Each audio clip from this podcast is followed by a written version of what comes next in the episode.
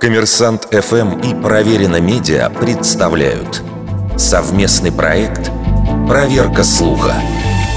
Правда ли, что животные способны мстить? О том, как их питомцы из мести сходили мимо туалета или испортили вещи, чаще рассказывают владельцы кошек и собак. Но эту способность приписывают не только домашним животным. В интернете есть подборки случаев, когда дикие звери, от верблюдов до тигров, якобы вредили людям из мести. Зоологи давно задаются вопросом, мстят ли представители одного животного вида себе подобным.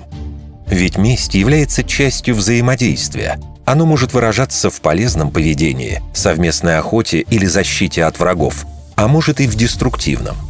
Наблюдения за разными видами обезьян показали, система мести существует у шимпанзе.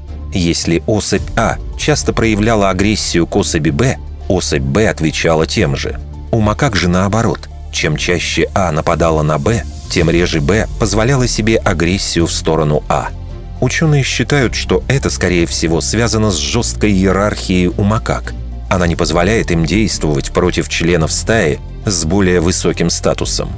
Однако даже в случаях, когда поведение животных похоже на месть, говорят зоологи, речь все-таки не про долго вынашиваемые планы, а про достаточно быстрый ответ. Животные, о мстительности которых ходят легенды – слоны. В середине нулевых годов много писали о нападениях этих животных на деревни в Африке.